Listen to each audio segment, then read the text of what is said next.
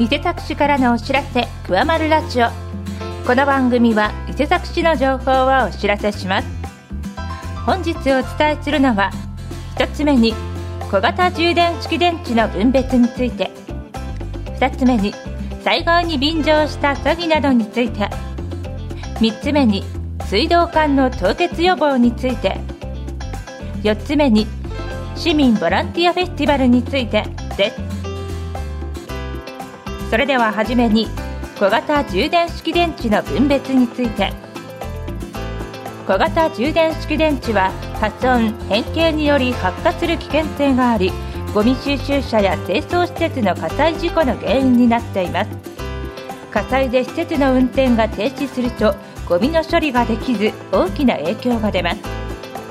小型充電式電池は町内の資源回収場所に出すことで火災事故の防止につながるため分別に協力してください小型充電式電池は伊勢崎東地区は資源の日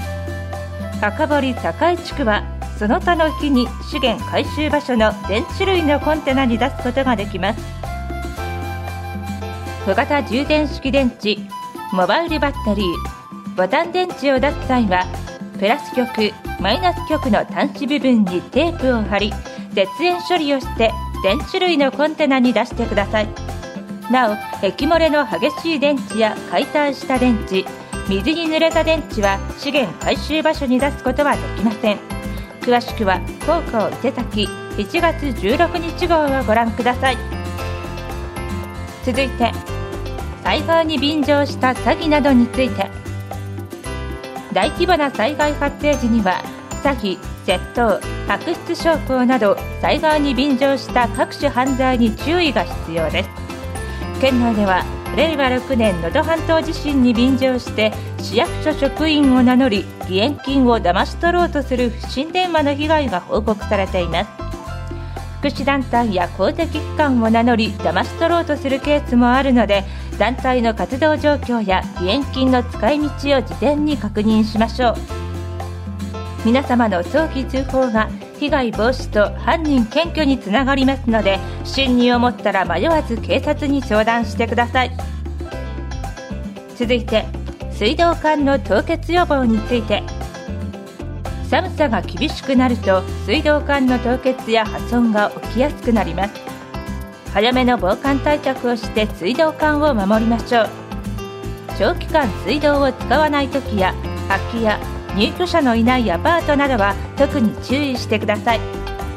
凍結を防ぐために水道管蛇口は布切れなどの防寒剤を巻きつけ濡れないように上からビニールテープを巻いておきましょう。また水道メーターボックスは濡れないようにビニール袋に入れた布切れなどをメーターの周りに詰めておきましょう。その際検診に支障のないように注意してください。万が一凍結してしまったら水道管や蛇口にタオルなどを巻きつけその上からぬるま湯をゆっくりかけてください。正しい対策をして水道管を守りましょう。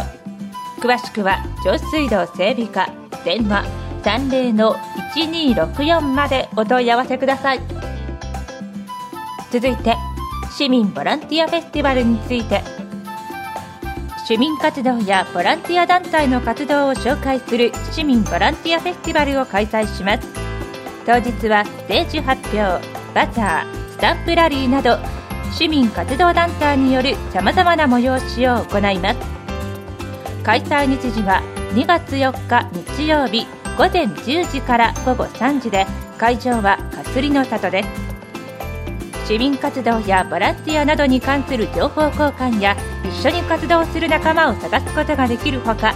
市民活動やボランティアを理解するきっかけ作りにもなります。ぜひお越しください。詳しくは市ホームページを確認するか市民活動課電話61-6712までお問い合わせください。伊勢タクシーからのお知らせ「くわまるラジオ」をお伝えいたしました。ご紹介した内容の詳細は広報伊手崎または伊手崎市のホームページをご覧ください。